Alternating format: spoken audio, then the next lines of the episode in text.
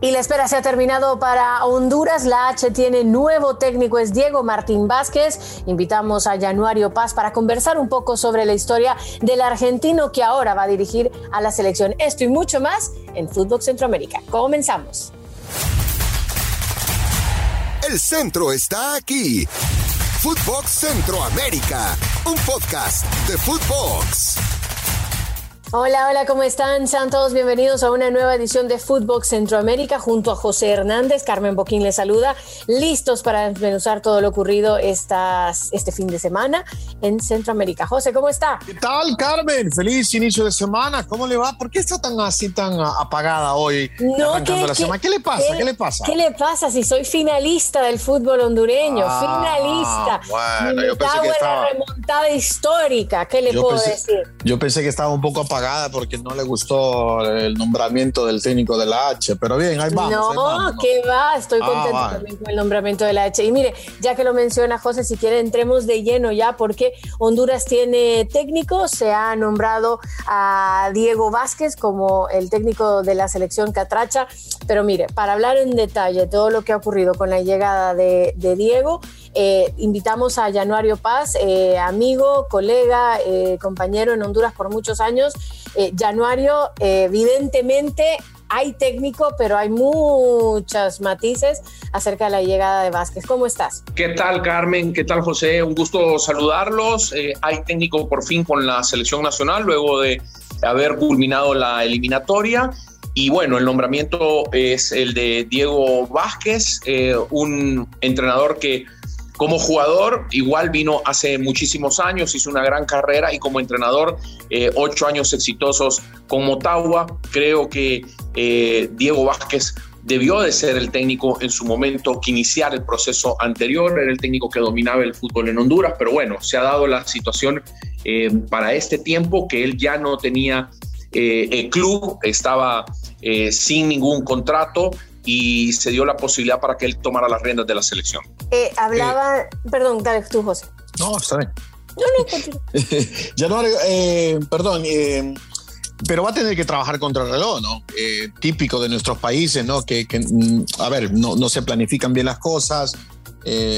Contra el reloj, porque la Nations League está a la vuelta de la esquina, ¿no? Totalmente, José, creo que lo has descrito muy bien, porque ese es un gran problema que pasa mucho a nivel de organización en nuestros países, ustedes lo saben bien, y lamentablemente ahora le tocará ir en contra del tiempo a Diego Vázquez. Él tenía hace 2 meses, estaba sin club, podrían haber tomado esa decisión lo más rápido posible para que él fuera adelantando, viendo jugadores, pero desgraciadamente no se pudo hacer de esa forma, así que ahora esta semana seguro empiezan los trabajos con una lista de jugadores que no están obviamente en la final, y luego muy pocos días después que termine el campeonato en Honduras se podrán integrar nada más para viajar los jugadores de Motagua y de Real España. Esa es la realidad. Yanuario, la pregunta que todo el mundo tiene en la cabeza es si esto es un interinato o un proceso. Y te lo digo por unas declaraciones de alguien de la federación que a mí me sacaron un poquito de nivel cuando menciona que para qué traer un técnico que va a estar luego 8 meses haciendo nada. A mí eso me dio una pésima sensación, porque ninguna persona debería decir eso sobre el trabajo de alguien, y mucho menos de un preparador técnico que tiene que hacer mucho trabajo, aunque no lo parezca, entre comillas. No lo terminan de decir, nadie lo aclara. ¿Tú qué sabes de esto? ¿Es un interinato o le van a dar el proceso a Diego Vázquez? Bueno, con Diego, en lo que pude hablar con él, tengo entendido que obviamente lo próximo es esto, lo de los partidos ante Curazao y Canadá. Pero bueno, la mentalidad, por lo menos te puedo decir, la mentalidad de Diego es hacer las cosas de la mejor forma, tratar de ganar, que Honduras hace mucho tiempo no lo hace, y obviamente después esperar cuál es la decisión. Yo creo que dependiendo de lo que vaya a suceder en estos días, aunque como bien lo decía también José, no es la mejor forma llegar sin mucho tiempo de preparación, pero bueno, es lo que hay, y afrontarlo de esa manera y después esperar que él pueda seguir trabajando. Hay un partido amistoso, creo que tienen preparado, y seguramente lo va a continuar dirigiendo Diego Vázquez, que lo ideal es que pueda, como tú lo dices, comenzar a trabajar desde ahora, hasta el tiempo que queda para Copa Oro y obviamente lo que venga por enfrente. Usualmente ya no hay este tipo de contratos, los arreglan de esa manera, ¿no? Dicen, si le va bien en Nations League, pues le aseguramos un poco más de trabajo. Así suena, ¿no? Aunque no lo hagan quizás tan formal, José, como tú lo dices, es así. Creo que si él hace bien las cosas, dejará en la moneda para que los directivos quede en el aire y puedan decidir, pero lo ideal sería eso, ¿no? Que él continuara, que pudiera tener más tiempo de trabajar, así también ellos tienen a una persona que ya conoce el medio, no tenés que enseñarle nada del medio porque es una persona que tiene más de 25 años de estar en nuestro país, así que lo ideal sería eso, esperemos que los resultados en cuanto a la clasificación se dé para que pueda continuar trabajando. Totalmente, y si algo tiene él es eso, ¿no? La trayectoria en Honduras y que conoce perfectamente a los jugadores y obvio, por ahí va, nace un poquito yo creo que esa ventaja en la que terminan confiando en Diego Vázquez. Más allá del éxito que pueda tener Yanuario y lo que mencionaba José, ¿no? Que esté como un implícito el logros en Nation, que el próximo partido, más allá de los que se juegan ahora en junio, son en marzo. ¿Vos crees que haya, o sea, ya tu opinión personal, ¿no? No solo de amigo ni de periodista. ¿Vos crees que hay opción a que pueda terminar un proceso o lo ves un poco solo de la mano de resultados? Sí, me parece que sí tiene opción. Sí tiene opción, no porque se lo hayan manifestado, pero él siente el deseo, la fuerza, las ganas y la confianza como para poderlo hacer. Yo creo que es un entrenador que conoce bien el medio, que tiene éxito, creo que no está de más que yo lo diga. Y bueno, hay que confiar en él, en que él pueda hacer un trabajo para que en este corto plazo, para que luego él pueda planificar bien, ir con nuevos jugadores, con nuevos microciclos y obviamente tener la oportunidad de dirigir la Copa Oro. Es muy complicado solo salir de este paso, ¿no? Pero bueno, hay que hacerlo. A ver, Januario, yo te quería preguntar sobre Diego Vázquez. Entre la lista de opciones, ¿qué opción era Diego Vázquez? Estaban varias opciones. Estaba Salomón Nasa, que estaba con el Victoria, con un contrato vigente. El mismo Diego Vázquez. Héctor Vargas estaba con Real España, está todavía con Real España, entonces no estaba tan fácil el tema. Y luego se ha mencionado nombres como el de Pedro Troglio, internacional, obviamente, el de Osorio, que no creo que esté tan al alcance por la parte económica.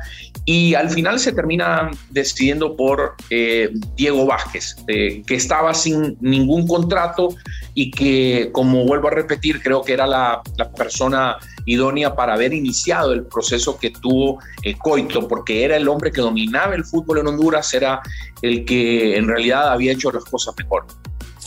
Aprovechando que estás acá con nosotros, Januario, y cerrando un poquito el capítulo de Diego Vázquez, hablar del clausura. Ya los duelos de vuelta dictaron que en la final va a estar Real España y que va a estar el Motagua. El Real España empató 1 frente al Maratón, el Motagua ganó en el Clásico por la mínima. ¿Qué sensación te da a vos esta final en la que se ve a un Vargas que llegó y le dio una buena cara a la España y luego el Motagua también, que tuvo cambio de técnico y dio otra cara y se ha logrado meter en la final? Sí, justo lo decís bien, Carmen, un Real España muy fuerte con Héctor Vargas, que llega como el principal candidato después de lo que hizo en las vueltas y de cómo llega también luego de eliminar a Maratón. Pero Motagua ha trabajado de manera silenciosa de la llegada de su técnico, la Tota Medina, y creo que llega muy bien Motagua. Eliminó al Vida, primero en las vueltas, cerró muy bien las vueltas y luego elimina al Vida con un muy buen trabajo, ganándole el primer partido en Ceiba, y bueno, después termina empatando el partido en Tegucigalpa, pero ya estaba definido. Y al Olimpia ganarle, que es el equipo que más invierte, es el equipo más difícil de poder vencer, aunque Motagua tiene tomada la medida del Olimpia, así que yo creo que eso habla muy bien de Motagua. Su rendimiento en la cancha lo pone con posibilidades, no quisiera decir si son muy altas, pero cuando tenés posibilidades como la que va a enfrentar Motagua a 2 partidos ante un Real España, yo creo que va a ser una serie muy pareja, y que puede ser clave el primer partido. Si Motagua consigue un buen resultado, va a tener algún margen para el siguiente compromiso en San Pedro Sula. Listo, Yanuario. Bueno, muchísimas gracias de verdad por habernos acompañado, José. De verdad que le extendemos la invitación para la próxima que tengamos que hablar un poquito de la selección de Honduras, evidentemente. Sí, claro. La selección, la H, siempre va a ser importante en futvox Centroamérica, así que ahí te vamos a estar invitando, Yanuario, y gracias por tu tiempo. Gracias, Carmen. Gracias, José. Mi aprecio permanente y cuando gusten estoy a la orden. Un abrazo grande. Bueno, y cerramos el capítulo de Honduras y nos vamos ahora hasta la zona Cuscatleca. Zona Cuscatleca. Ya quedaron listas las semifinales en la zona Cuscatleca, en el fútbol salvadoreño. Le cuento rapidito, Águila el sábado empató en casa 1-1 y en el global avanza con el 3-2, así que Club Deportivo Águila está en las semifinales. Su rival será Isidro Metapán, que se impuso con marcador global de 3-1, ganó de visitante también en Chalatenango 2-1 la vuelta, entonces el equipo de Metapán será el oponente de los aguiluchos, del equipo emplumado de Club Deportivo Águila. En la semifinal, por cierto, la ida se va a jugar este miércoles, se jugaría el partido de ida entre Águila y Isidro Metapán, y la otra semifinal es una repetición de la última final del campeonato salvadoreño porque será entre los albos de la Alianza y Club Deportivo Platense de Zacatecoluca. Los albos se impusieron con 4-2 en el global sobre Firpo, mientras que el conjunto de Platense se impuso 3-1 en el global sobre Club Deportivo FAS. Así que ya están listas las semifinales, Carmen. Te decía, arrancan este miércoles Águila Metapán, Alianza Platense. Bueno, de momento hasta ahora su candidato Águila y mi candidato Alianza están en las semifinales, así que vamos con vida.